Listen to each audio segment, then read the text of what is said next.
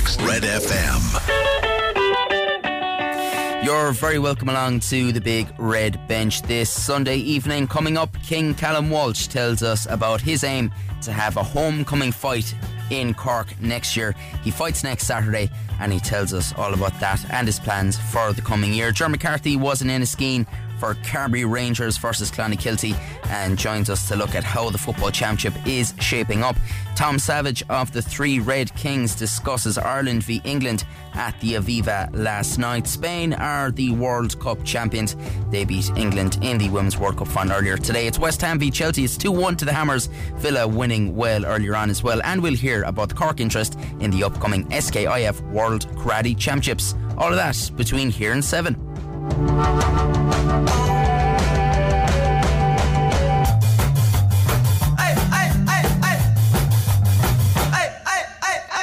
It's Aidan Lee here with you until 7 o'clock on the big red bench here on Cork's Red FM 0868 104 106 if you want to get in touch with us. And uh, as I was saying there, it is West Ham United in the lead at the London Stadium against Chelsea.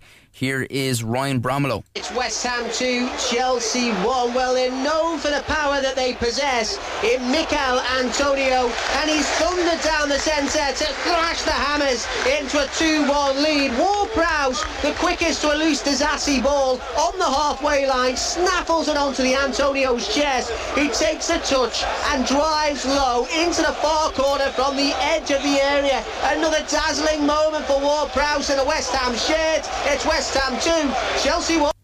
Yeah, it really was a great finish by uh, Michail Antonio. Um, just wound up the foot and let fly at it. Great finish to the bottom corner. Earlier on, Aston Villa absolutely annihilated Everton and finished 4 0. Here's Tom Ross. Aston Villa 4, Everton nil. Goals from McGinn, Leon Bailey, and Duran made it a comfortable afternoon for Aston Villa, but it was more than that. It could so easily have been six, seven, or eight the chances Villa had. Everton went through the motions, but they have serious problems based on what we've seen here at Villa Park today. They were second best in every single department. It finished Aston Villa 4, Everton nil. Yeah, and West Ham just had another chance flash past the post there. Pablo Fornals from outside the box. 65 minutes gone there. Spain won the Women's World Cup earlier on today for the first time in their history. They defeated England 1 0 in the final in Sydney. Captain Olga Carmona scored the winner in the first half. Um, it was a good game though, to be fair. It was 1 0, but it was tense. There was a good bit of drama. To be fair though, Spain well deserved it. You know, obviously half working, half watching the game. But every time I, I, looked over to the screen, Spain were on top. They were on the attack, and England just had no answer. Celtic have been knocked out of the Scottish League Cup. They lost 1 0 to Kilmarnock. Here at home in the FAI Cup second round, Derry City and St Patrick's Athletic are scoreless at half time at the Ryan McBride Brandywell. Wexford were 1 0 winners away to St Patrick's CYFC. In golf, Rory McIlroy's in a tie for fifth and eight under par going into the final round of the BMW Championship in Illinois. Scotty Scheffler and Matt Fitzpatrick are sharing the lead on 11 under.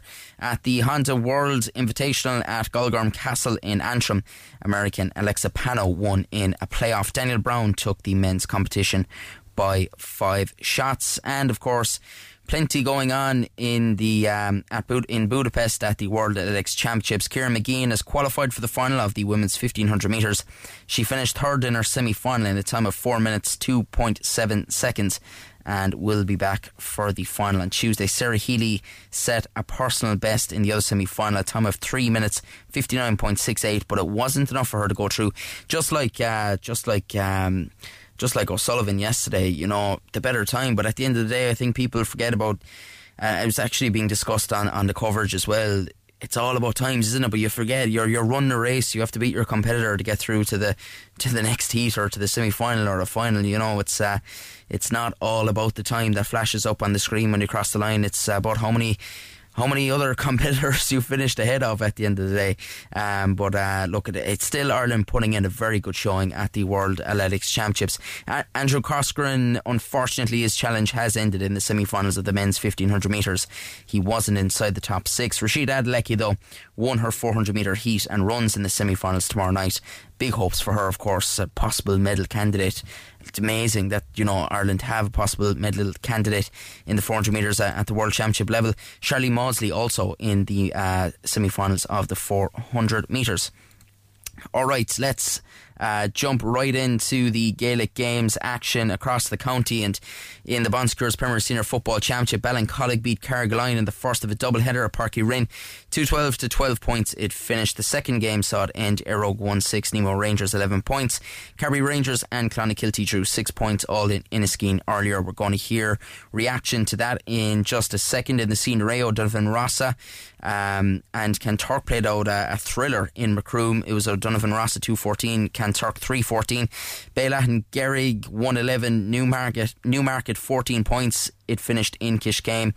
A draw there. And Dohenys it was Dohenys 215 Bishopstown 110 in Bandon in the Premier Intermediate Football Championship it finished Rockchapel 2-6 Castletownbere 111 uh, Naomh Abán 10 points, Bantry Blues 110, and another draw between Kilshannig and Kilnamartyra. Kilshannig 10 points, Kilnamartyra 1 7. Alright, as we heard, it was 6 points apiece between Clonakilty and Carbery Rangers. Here is Owen Ryan of Clonakilty speaking with our own Jeremy McCarthy. Um, okay, Owen Ryan, a draw not a very good game uh, for the purists and not, not easy on the eye, but we're in the results business uh, when it comes to Premier Senior football. You have three points from your two games. You're heading into your final game against Castlehaven with it all to play for. Your assessment, first of all, of, of Clan's performance. Yeah, I suppose I, I suppose overall we're disappointed with our performance. I think we were very flat on the day. I uh, thought at half time everything was going according to plan after playing against the wind. Like we controlled the game quite well, but I thought our, our energy levels in the second half were very low for some reason, and um, you know we really didn't get at it at all. You know, I don't know, I don't know why, but it was. Uh, I suppose. Look, we're, st- we're still in the championship, and uh, the reality is we have, to, we have to play the Haven in the last game, and we have to get something there now. We, so look, it's in our, in our own hands, and I suppose you couldn't ask any more going into the last game, like yeah. you know. Do you think just the fact that it was a derby maybe that affected some players because both sides were, were doing the same? They were dropping very deep and making it hard to get scores. I mean, 12 scores in a game just tells, says it all. Yeah, well, I suppose you know Ross kind of set up that way, and they're hard to play against, and that's the way the game is. Then, like. Um, I mean, we finish up with extra extra players back. It's not because we let them there; they're not playing in their positions. It's because the other guys vacate their positions. Like, so that's just the way it is. I think our transition was too slow today altogether compared to inside against Valley Rovers. I thought we were hopping off the ground inside there. Far from it today. Yeah. Um, and again, as you said, there's still a lot to play for. You're still very much in this championship and heading into it. Like, I mean, that's what you'd be asking for going into a final game, group game. Look, it is, of course, and it's against the Haven. That's going to be another big game, and it's on here again. Like, and uh, look, we'll have to, we'll have to we'll have to come back the next day with an improved outfit. You know, hopefully, you know, ready to rock. Thanks very much, John. Thanks, Chair. Owen Ryan there of Clonakilty speaking with Ger McCarthy. There's been a red card at the London Stadium. There's 70 minutes gone. It's West Ham 2, Chelsea 1. And uh, the uh, man who scored the opening goal, Nayef Aguerd, has seen red on 68 minutes, a second bookable offence and he has gone West Hammer down to 10 men. Seamus Hayes, Carbery Rangers manager, speaks to Ger McCarthy after that six point apiece draw earlier in Enniskeane. Okay, Seamus, six points apiece, West Cork Derby, honours even. You're on three points heading into your final group game, but you've played in enough West Cork derbies, really exciting games end to end. That wasn't the pattern of today's game. Um, why do you think there were so few scores? Um, look, I think in the first half we weren't happy with the way our lads set off Clan. Um, they have too many good players around the midfield and half back line there that can dictate the play if you sit off them. Um, that wasn't our instruction. You know, we were hoping to push on a little bit more. Um, I think our lads were a little bit flat for some reason. Um, maybe that is the nature of a derby. It can, you know, it's a big build up and it's a huge game, and everyone you talk to during the week and on the day wants to talk to you about the game. So there is an emotional, you know, um, I suppose drainage in it as well. And we played very flat in the first half. You know, we sat off Clan, allowed them dictate the play, which in fairness, when you're playing into a strong wind like that, Clan played it to perfection, you know. They killed the time, minded the ball, got up for a few good scores. Dara Goff got uh, free and excellent score from playing. You know, they kept themselves in it, but we also turned over the ball, I think, nine times in the Clan 45, you know. That was a combination of not having enough support play and uh, some really, really, um, I think, you know, what I would call uh, careless passing. But um, we addressed it at half time um, I think we had back our backs to the wall. Everyone would agree at that stage because the wind was blowing down into the dressing room goal and in Enniskeane. Uh, we tweaked our formation and we decided that we were going to, you know, have to take the game more to them. Um, I think it resulted in us definitely becoming more uh, solid.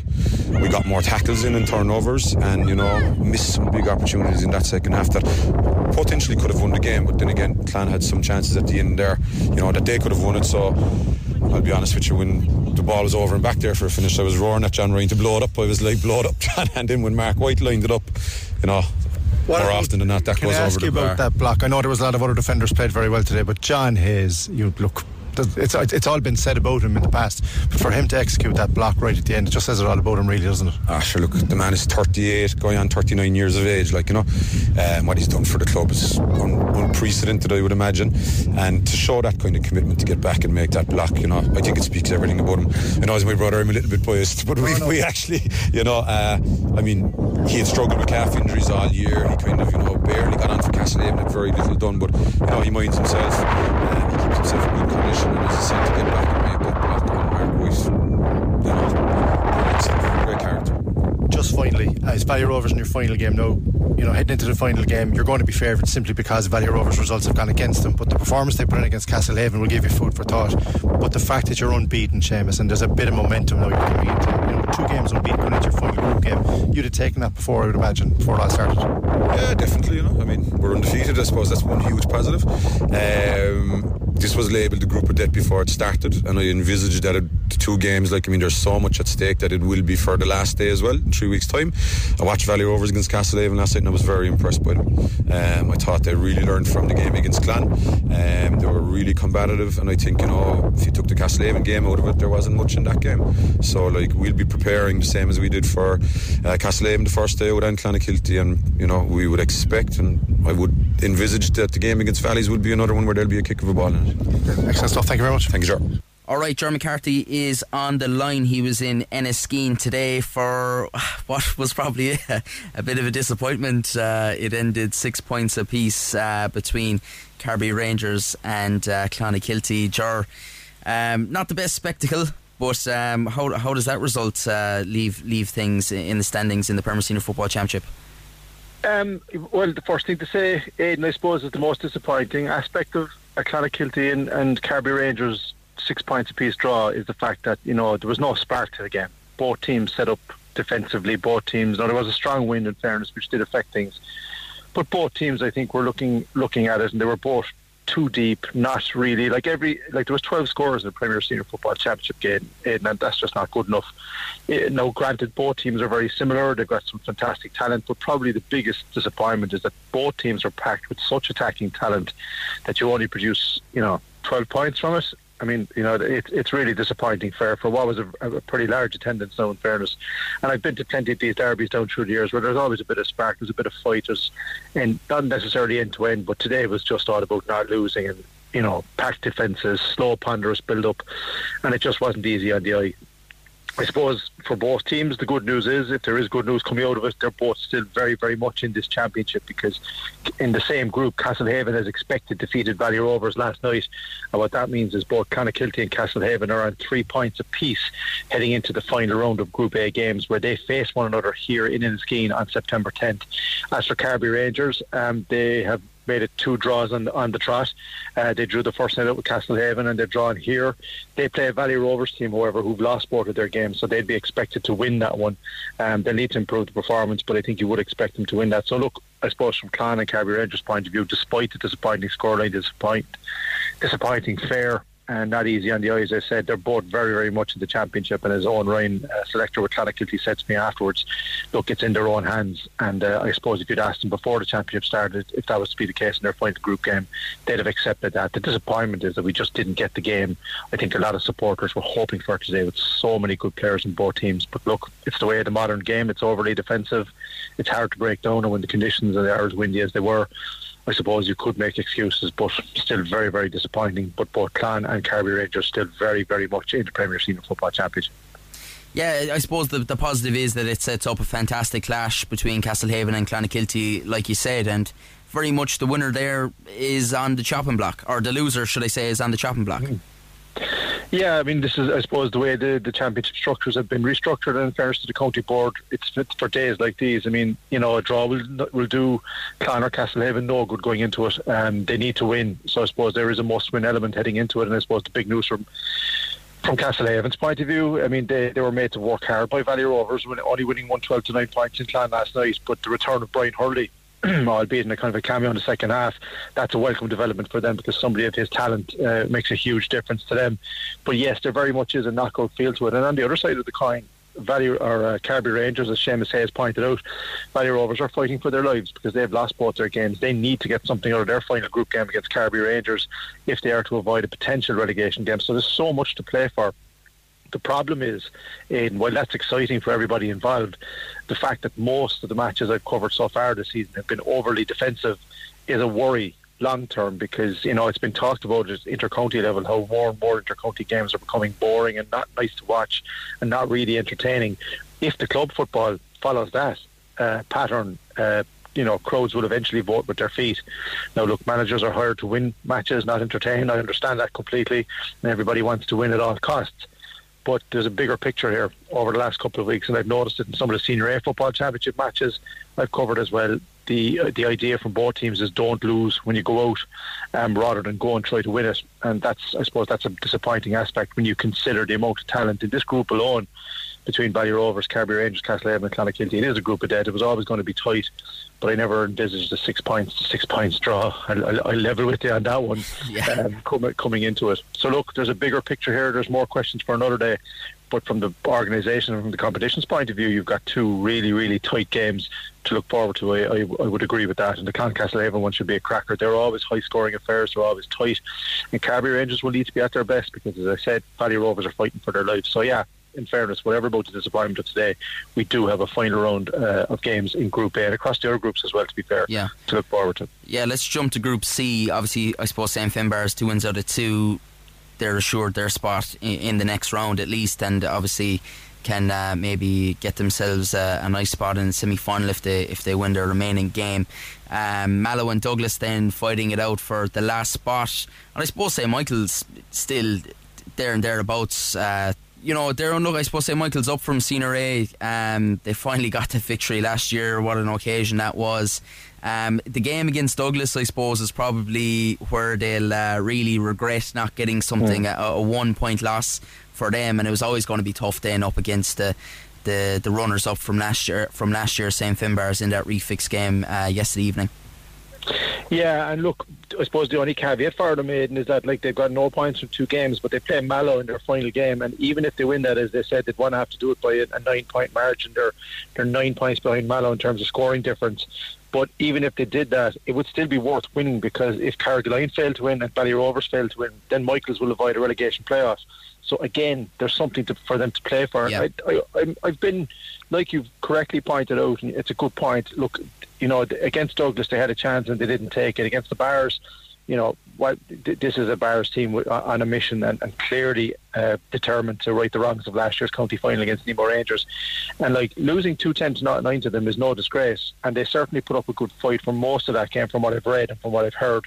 So they are certainly a team that are capable of establishing themselves at the top tier. But the problem is you've got to stay in the top tier to do that. But the good news is, I suppose, if you offered Michaels, you know, a game against Mallow, albeit Mallow are a team we haven't really spoken about, and they've done extremely well as well. If Michaels were to cause a shock and beat Mallow, the very least, they, they could avoid a relegation drop off, a relegation play playoff, excuse me, and you know that would be a good return on your first year up. It's so tight, Aidan, with the twelve teams involved, that any kind of uh, drop off in form or any failure to get over the line. Um, and you know, you're instead of staring at a potential knockout place, you're looking at relegation. That's the tightness of the whole the whole structure. Um, but I, I, have, having seen Michaels and, and just the, the joy you know, the pure joy in Páirc Uí when they finally won the Senior A last year and what that meant to that club and what they've been building towards and having fallen at the final hurdle for so many years, it would be fantastic if they could stay up because I think they've got a young enough core that they can build on it. But we'll have to wait and see. Um, as I said, that, that final game, you would imagine the Barras will prove too strong for Douglas.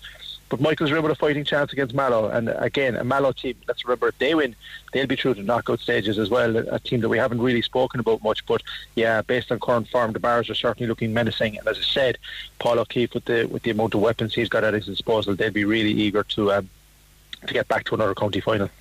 Yeah, and the only other team um, officially now that has uh, a clean record is the reigning champions, Nemo Rangers. They've just defeated Éire Óg 11 points to 1 6. It has ended there, so they're uh, two wins from two as well in Group B. And uh, that sets up now Óg versus Ballincollig, essentially knockout before the knockout. Yeah. And that's good too because they're two teams that are pretty evenly matched from what I've seen, and certainly from their league records this year as well. You would expect Nemo to beat Carrigaline definitely and go through on maximum points, and you know that's that's important for them too. They need to build momentum heading into it, and obviously you want to get as, be- as best a seeding as you possibly can in the knockout stages. So there's something for Nemo to, to play for there. But that Óg Ballincollig game should be tasty, and um, look, there hasn't been much between them down through down through the years, and Óg, much like Michael's coming up to the senior grade, you want to stay up there they now have a chance, um, albeit after losing today. If they can overcome Ballincollig, they can go into the knockout stages. And look, uh, that, that that club have got uh, much like Michael's. Their underage structure has been very, very good to them in recent years. And staying in the Premier Senior, this is the thing, Aidan, for the teams that aren't going to win it. Um, staying in the Premier Senior is so important because you need those young players to experience the top tier in club football and uh, it's interesting that final score that you just put in there. Now again, that's a tight score. I would have yeah. expected Nemo maybe to win by more. Maybe, just maybe, uh, the second round of games, the tension and the tenseness that I saw today that I didn't expect from two teams, you know, who had already, you know, hadn't lost in their opening round games. Maybe it's getting to players. Maybe this is the whole idea of the group structure that the likes of Nemo and the Barras are probably the only two clubs in this particular uh, competition that have got a panel of about 25 players you know, a really deep panel of 25 players. Other clubs have got players that they can spring from the bench, but maybe not seven or eight players like the Bars and Nemo, uh, Nemo have, and it's showing in their results. But for everybody else, there's something to play for going into the final round of games. Uh, and for Éire and Ballincollig, it's pretty much a shootout now to see who goes through. And uh, again, that will hopefully draw a big crowd and should be a good game. Yeah, Sunday, 10th of September, all the games are going to throw in at 4 o'clock at the same time, similar to the hurling the week before. Um, just to finish up, then, obviously, you mentioned today, look, six points apiece. It wasn't great. As we do go into the knockout stages of the Football Championship, do you expect teams to throw off the shackles? Obviously, I suppose knockout football you know, knockout football is knockout football. You always expect it to be that bit more cut and thrust. The crowd might get into it a bit more. You know, there wasn't that jeopardy there today, I suppose, of a team being knocked out. Um, so do you expect maybe the more negative games to evolve into something a bit more exciting as we do go into the knockout stages? God love you, and you're trying your best to build it up, uh, but unfortunately, the answer is no. Um, I suppose the one thing is when it comes to knockout stages, most, if not all, the games will be played in Páirc Uí Chaoimh where they can be played. Now that changes things because it's such a wide open pitch that you know, on a tight pitch like Enniskeane today, it was easy, you know, with numbers behind the ball because it's that, just that bit tighter to, to shore up the space when forwards are trying to come through. At Páirc Uí it's not as easy. So it does favour the teams that attack a bit more. There's a reason why the Barras, Castlehaven and Nemo have kept coming back year after year because once they get to Páirc Uí it suits the style of play that they've got and the forwards that they've got. There's more space to be found in those wide open areas. I guess I would hope I would really hope that once you get out of the group stages and into the knockout stages, you could throw the shackles off and have a go. Because to me, as a supporter, not as a reporter, but as a supporter paying into there, what is the point of putting 15 behind the ball and trying to edge a game? Why not just have a go? Why not push further, more players forward and give yourself a better chance of scoring? That's just from a supporter's point of view. From a reporter's point of view, I get it. I understand what the modus operandi yeah. is for, for, for managers. And from a manager's point of view, they ain't here to entertain, unfortunately. And much like the intercounty scene at the moment, it's only the Kerrys and the Dublins that have the kind of galaxy of stars that can make a tight game, and Derry too, to be fair, this year, that can make a tight game entertaining because they got playmakers everywhere. Clubs in Cork just don't have that luxury, and you have to you know you have to build with what raw material you've got. It's disappointing to think that we won't have, you know, a, a, a probably uh, no no shootout possibly till the semi-finals when the likes of Nemo and the Bars and whoever else gets there. But as a championship this year, it has yet to ignite. That's the that's the honest truth. The Premier Senior Championship and the Senior A Football Championship as well. Just one last thing, then you mentioned is probably the Bars, Nemo Rangers, and Castlehaven. I suppose are the big three. Is there any other team outside of those three teams that you see really making a challenge? And as you said, maybe throwing those shackles off as they get into Páirc Uí Chaoimh.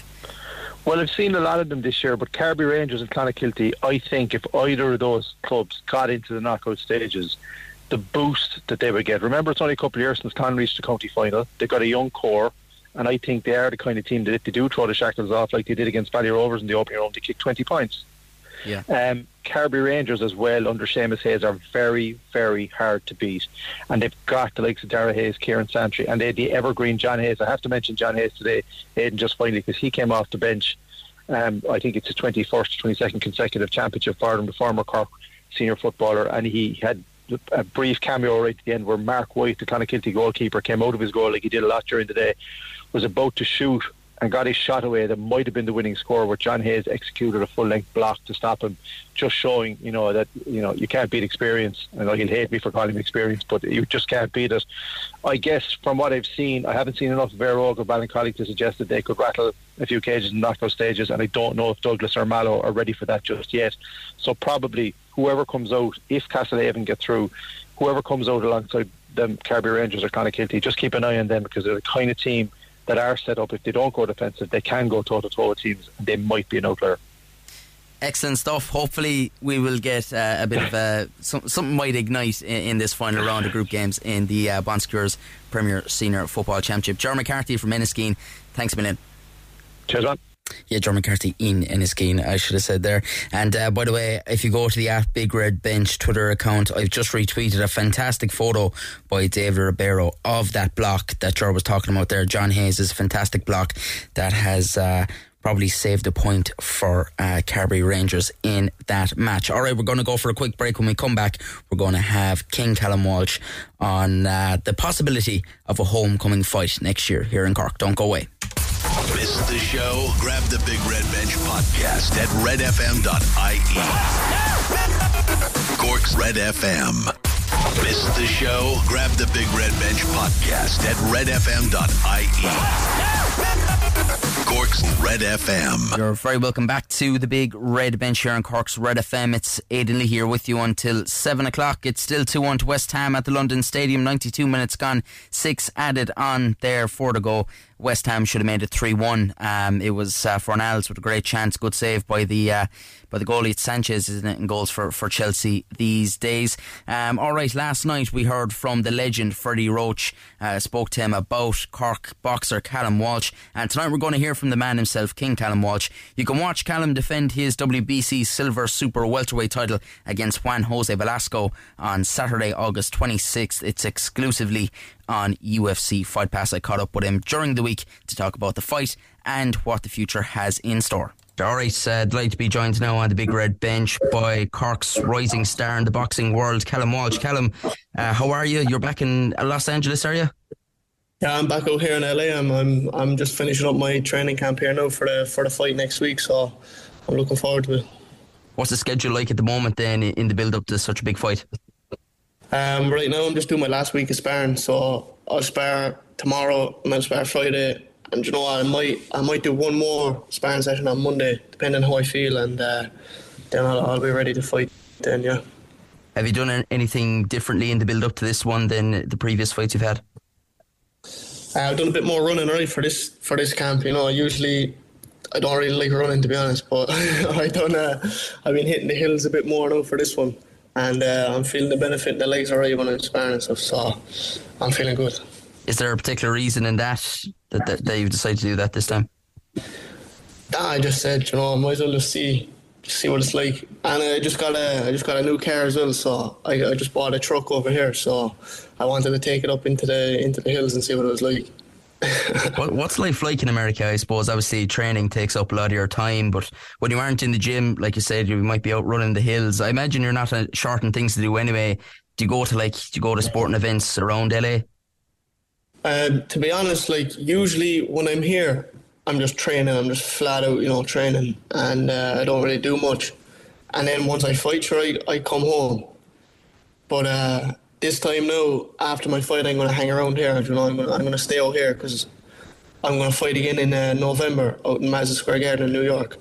So I'm not going to bother going home after this fight. I'm just going to stay and train and whatever and get ready for the for the New York fight. But I'm going to have probably two weeks in between where I won't be doing anything. So I'll have to definitely go around LA and see what there is to do. Do a bit of sightseeing. I've been here nearly three years, and uh, I'd say I'll do a bit of sightseeing now. Obviously, I suppose you'll be you'll be focused on your upcoming fight, but uh, Madison Square Garden, you must be really excited about that in the horizon. Oh yeah, definitely. You know, I'm I'm looking forward to getting this fight out of the way and then uh, building the hype for, for New York. You know, I, I feel like there will be a lot of people travel for that, even from back home. You know, November 10th out in New York, like in Madison Square Garden, the place where everybody wants to fight. You know, the fact that I'll be headlining a show out there is like is something that I've always wanted to do. You know, since I turned pro. That's where everybody wants to fight, and the amount of Irish people that will be out there, it'll, it'll definitely be be a good night. You're trained by the legend Freddie Roach. Um, I've heard you talk about how he changed your style from an amateur style to a pro style. Talk to us a bit about that uh, and what you meant by that. Yeah, so you know, obviously I come from a big, big amateur background. I had 120 fights back home, won six Irish titles, a European gold medal, and you know that there, there is two different styles. You know, like amateur style, you're, you're used to three rounds. You know, you're just you're just fighting three rounds. It's a very fast pace you're throwing as many punches as you can, you know, nearly in, in the in the in the time you have. But for the for a pro, you know, you can fight up to twelve rounds. Right now, I'm fighting ten rounds. Um, so you, you have to learn to to slow the pace down. You know, control, like like reserve your energy, and just in case you have to go ten rounds. You know, and especially there's a big difference too in the in the punches and stuff. And there's little tricks, you know, that the pros do. You know, they'll hit you in the hips to to make your legs tired and and stuff like that. And you know, it took it took probably a year and a half for me to to figure out the, the pro style. And obviously, I've been there another year now, so I've been there about two and a half years. So uh, working with Freddie has definitely um, definitely helped me to take on that that pro style. But if I have to, you know, I can go back to my amateur style. That's that's the beauty of it. Like, know, I have two different styles that I can that I can use. Would it be over simplistic to say that it's, I suppose, more about hurting your opponent rather than, than just scoring points? Oh yeah, definitely. Yeah, pro boxing is all about hurting your opponent, you know, and trying to get the trying to get the job done uh, as quick as you can. Um, talk to me about about Cobh and growing up. Did you play other sports outside of boxing?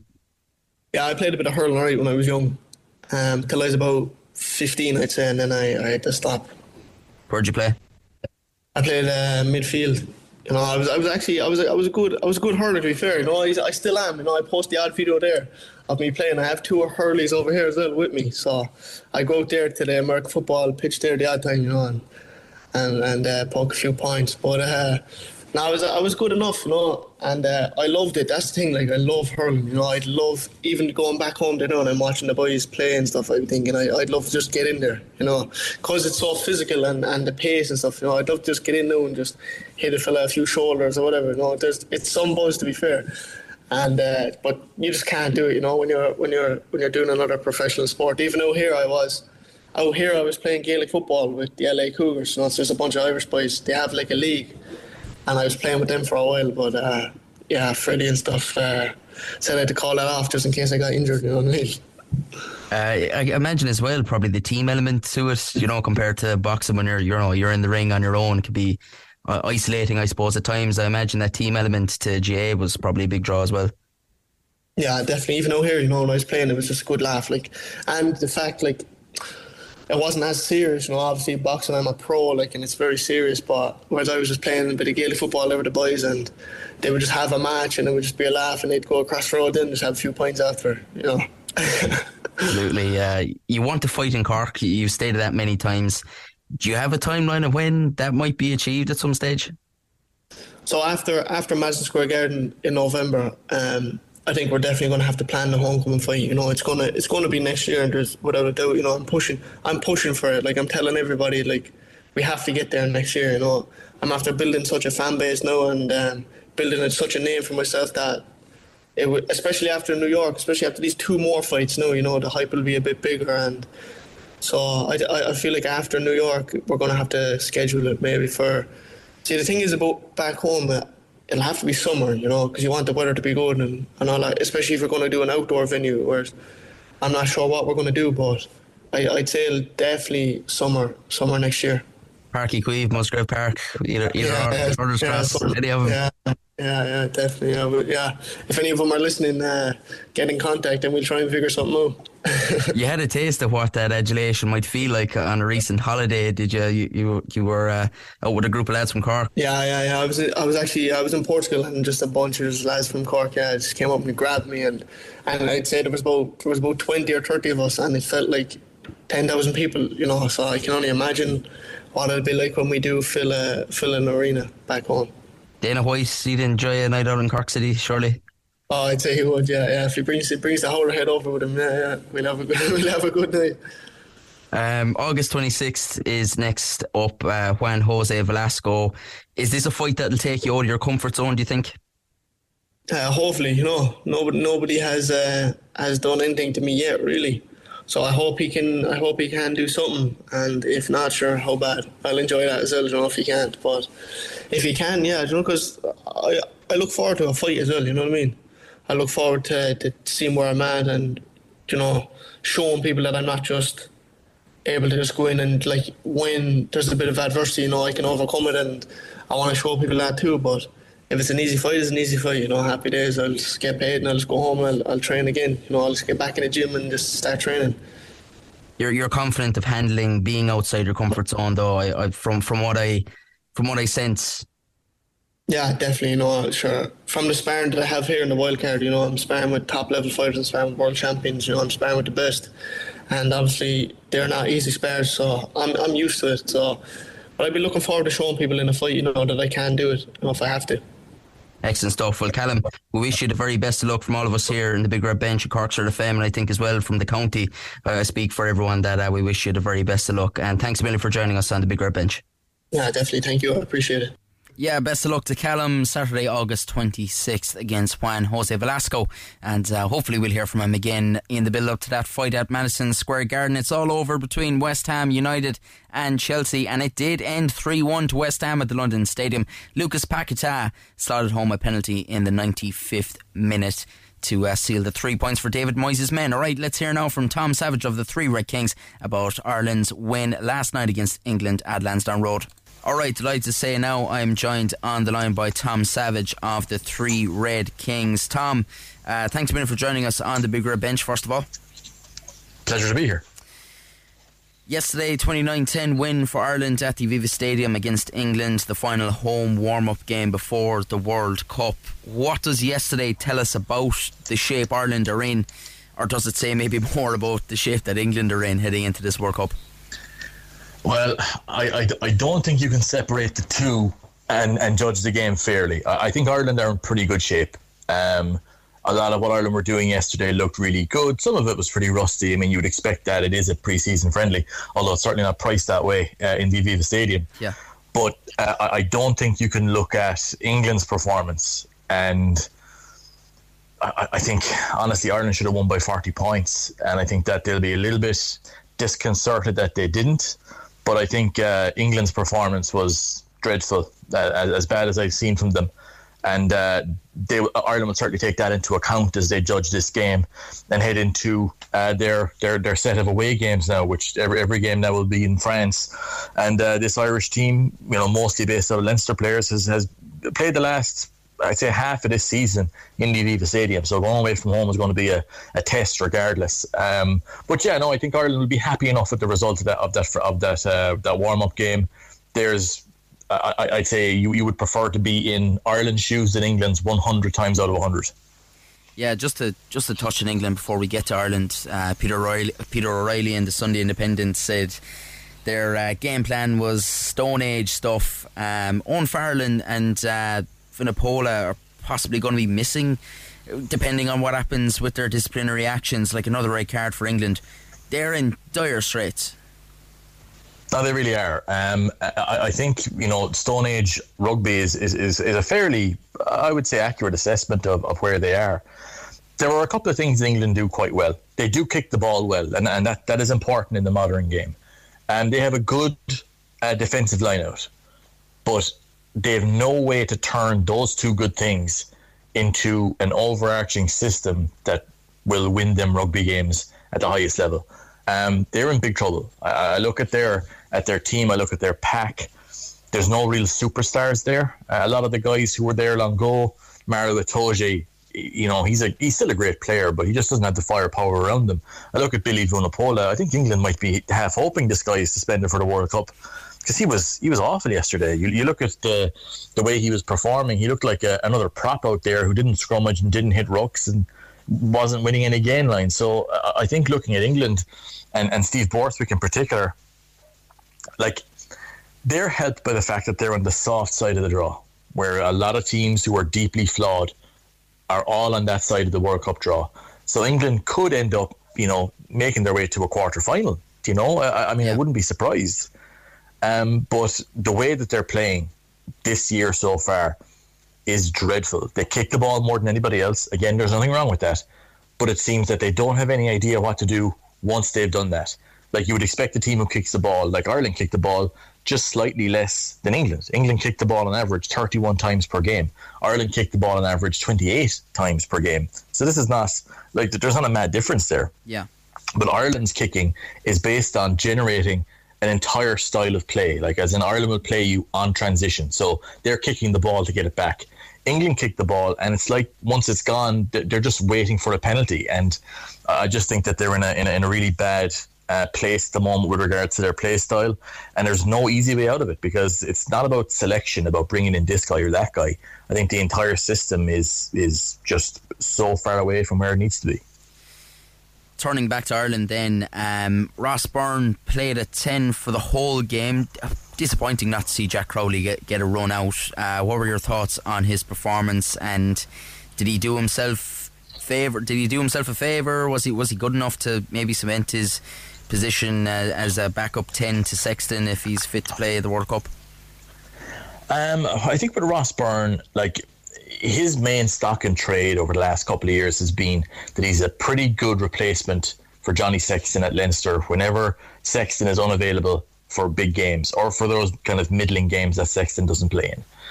I think looking at, at Ross Byrne, he's got a lot of the same qualities that Johnny Sexton does, but he isn't the same level of player. I think that's fair enough to say uh, without anybody getting too insulted on, on Ross's behalf. I think this game, um, he needed to show a little bit more for me. Like Ireland, like I mentioned there earlier, Ireland's game is based a lot on kicking, like tw- an average of 28 kicks per game. Most of that kicking is done off 10 like you look at your 10 then has to be kicking quite accurately. I thought Ross's kicking in this game was not great. It was just a little bit too short or a little bit too long.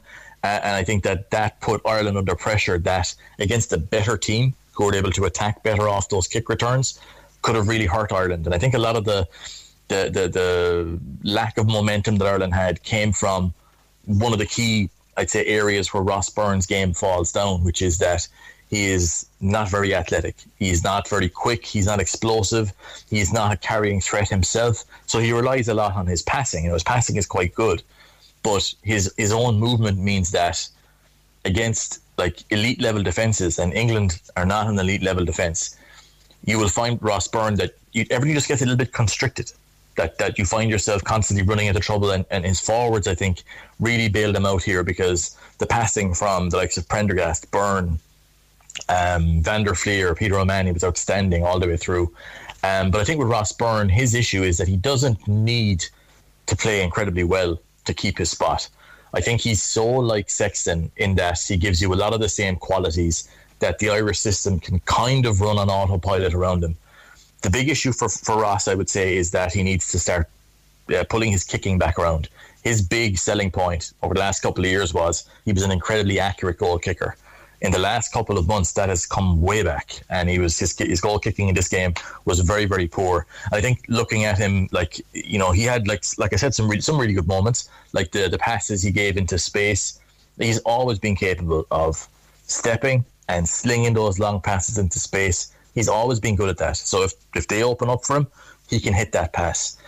But I think that Farrell is, he likes the fact that Ireland can run almost identically with Ross Byrne at 10 uh, instead of Sexton for most things. But I don't think he's the same level of player, not even close. I think that Crowley um, was unlucky. He, he came on playing at 12, which again showed his versatility. I, I, I don't see any scenario that if Jack Crowley is fit, he goes to the World Cup for me. Um, I think he's a much better player than Ross Byrne. I think he's got a much higher ceiling. Um, but I think he found himself a little bit unlucky here to be playing in midfield.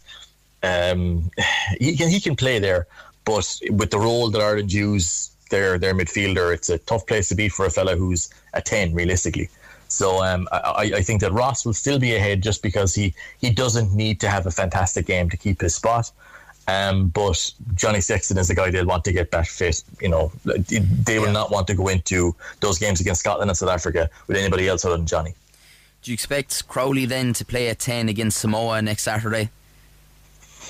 I think looking at how they, they ran this game, I wouldn't be surprised to see Crowley get that uh, get that game against Samoa. I think looking at how he played against Italy, I think that there was lots to like there, and they'll want to give him that shot to come back in and, maybe put Ross Byrne on the bench because realistically, if Johnny Sexton is fit for the World Cup, if he comes back and he's he's playing, if they're going to go with Ross Byrne, Ross will be coming off the bench, so he'll need to show that he can come on and maybe continue what's going on there.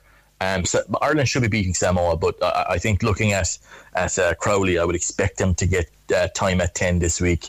Um, but again, I, I, don't think the minutes at twelve this week hurt him either, because at least he showed he's some game out. He'll play there, and, he, and he, will make that um, he'll make that happen. What a night for Keith Earls! A try on his 100 cap against England as well. Uh, in front of that kind of slightly bit of a carnival atmosphere, I suppose, with the fact that they're you know it's the send off for the World Cup. But like, what a man! I think he's he has to be probably the most beloved uh, rugby player in the country. You know, every province, every, every province has a liking to him. Ah, yeah. Look, I, I think Keith Earls is just so respected all around the country from a rugby perspective. Um, he's such a, a, a, a big character himself, as in that he's so well liked on a personal level but then he's got the goods on the rugby pitch as well, which is always the other side of it. He's got both. And I think that outside of rugby, even what Keith Earls did when he was speaking about um, his own mental health, uh, I think it was last year or the year before, um, that was so inspirational. That was so brave of him to come out and do that as an active player still, like he's still playing. Yeah. To come out and, and to be that frank with his own mental health, I think was so inspirational and helped so many people, I think, to show that this guy who people would have seen on the rugby field, whether they were big rugby fans or not, they would have heard of him. And and to, to see him come out and be so forthright about his his uh, mental health, I think was just really really inspirational. It just adds to the the legend of this guy who's been playing for nearly 16 years now. He's got 100 caps. He scored his 100 professional try yeah. for Munster in Ireland on the same day. Um, uh, he's a legend, is Keith Earls, and I think that, as you said there, he is one of the most beloved rugby players I think we've ever had in this country. And uh, you know, to see him get that moment was really special because we don't always see those, and to see him get that was really, really special. And it's not just that as well. Like he's the best finisher in the team.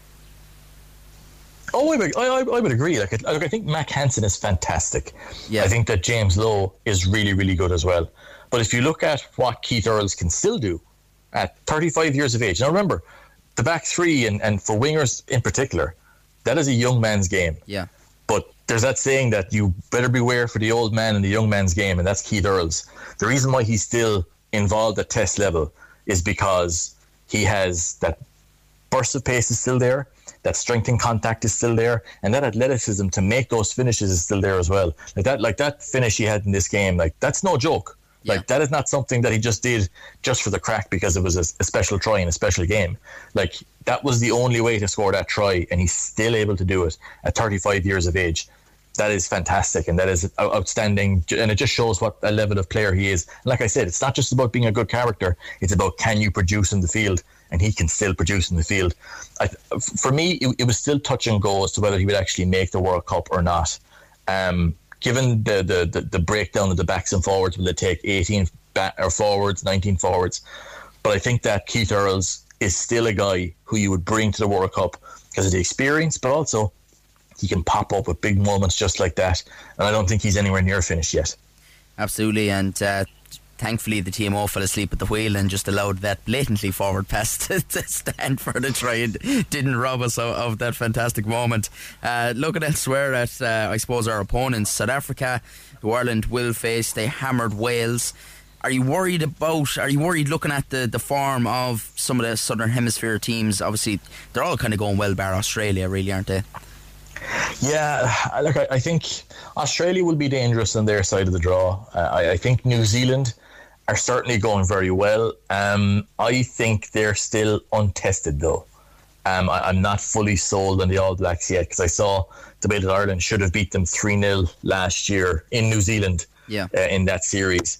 Um, I'm not sure if they've fully pushed on from there yet.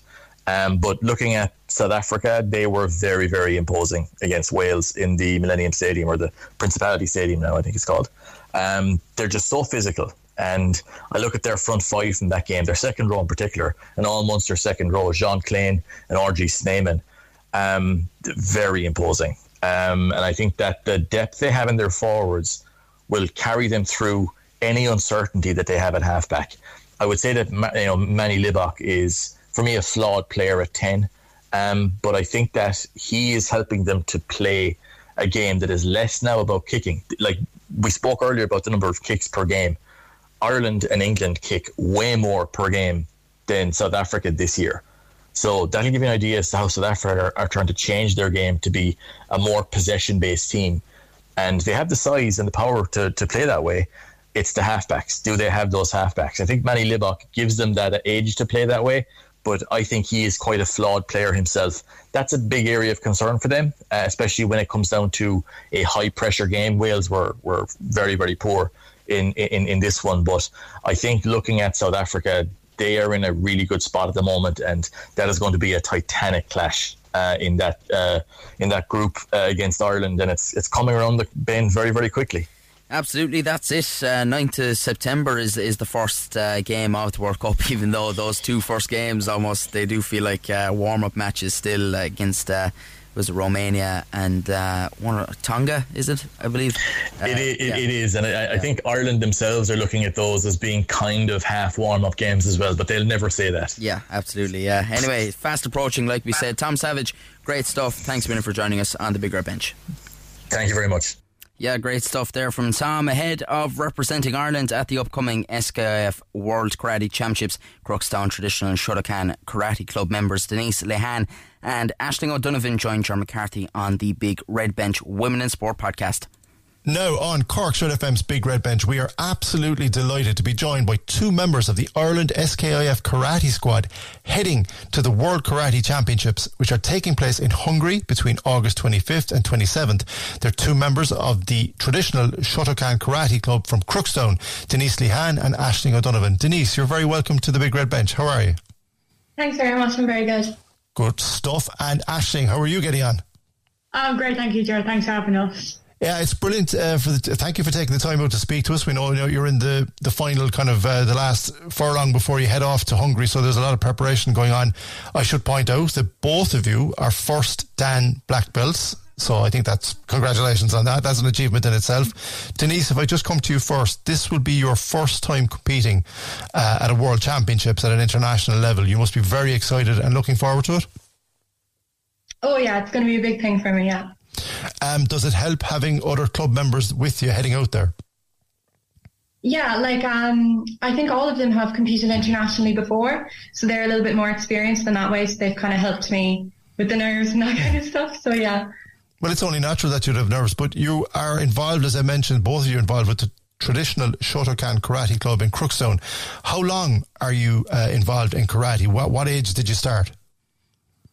Um, I suppose I started when I was about seven or eight, so 10 years nowish. Um, so yeah, I started because my brother and my dad were doing it and I just wanted to be involved. And I did a ton of sports growing up and it was just kind of the one that really stuck with me and I kept it up until now. So yeah. And what is it about karate, Denise, that, that you've stuck with it? Is it just like you keep fit? I mean, it obviously helps you, you know, it's obviously self defense as well, obviously, but I mean, it keeps you fit. But there seems to be a nice community spirit around this particular club. Oh yeah, definitely. I'd say it helps that you know we're all friends and we all get along in the club. Um, and yeah, also of course like the fitness side of it, um, stuff like that.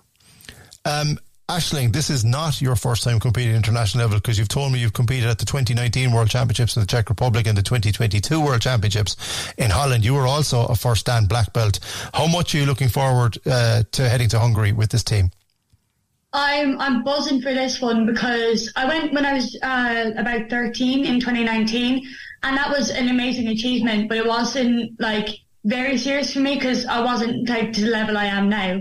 And like last year was great, but it just didn't go the way I wanted it to. So this year, like I've put in the time and the effort, and I'm buzzing because I'm really hoping that this one's going to be the one for me. Okay, for people who don't know about what actually happens at a World Karate Championships, I have a fairly good idea, a rudimentary idea, but for people who don't know, when you land over in Hungary and when you check into the hotel and all that, what actually happens during those days of competition? So we normally fly out because it's always the same format of like Friday, the juniors compete in the masters, which are like over 40. And then Saturday is like everyone else. And then Sunday is when they have the big finals and the team events. So we fly out normally on a Wednesday and then we have a rest day. We try to get there as early as we can. So we're getting used to it. We're sleeping, all that. And then Thursday, each country has a designated time to do a bit of stretching and training on the mats. So you also get used to like the atmosphere of the actual arena. And then Friday is when the competition starts. And when you say competition, Ashling, what is it? Are you one one on one against another opponent? Is it is it full contact, or how does it work? Yeah, so it depends on because we have two coaches. We have a coach for kata, which is like a series, like a pattern of movements, and then we have a coach who is my dad for kumite, which is fighting. So each competition, like every country runs it slightly different, but it's normally the same format of you get there and you're called out for your kata, which is your pattern of movement. So you go out against another person. One person is white and one person is red. And there's a, a head coach and they say, uh, Heian Shodan, which is uh, one of the katas. And then you both do the same series of movements. And then at the end, there's five judges and they pick either red or white for the best person. And then you progress on. Um, so that's kata, and then when you get to finals, you get to pick your favorite kata, and then it's scored by numbers, and then the winner is the winner. Um, but for Kumite, it's slightly different, and that always comes after because it's the physical fighting aspect. So obviously you don't want to be having that before the and getting injured and all that. So it's kind of keep injured. All right, we're going to leave that there. We're running out of time. If you want to hear that chat in full, head on over to the Big Red Bench Women in Sport podcast. You can get it on redfm.ie or wherever you get your podcast. Best luck to Denise and Ashling at the Karate World Championships. That's it for me. We're out of time. Thank you for tuning in across the weekend to the Big Red Bench. We'll be back next weekend, Saturday and Sunday from 6 pm. Mags is next with Green on Red. The Big Red Bench. Saturday and Sunday from 6 p.m. Cork's Red FM.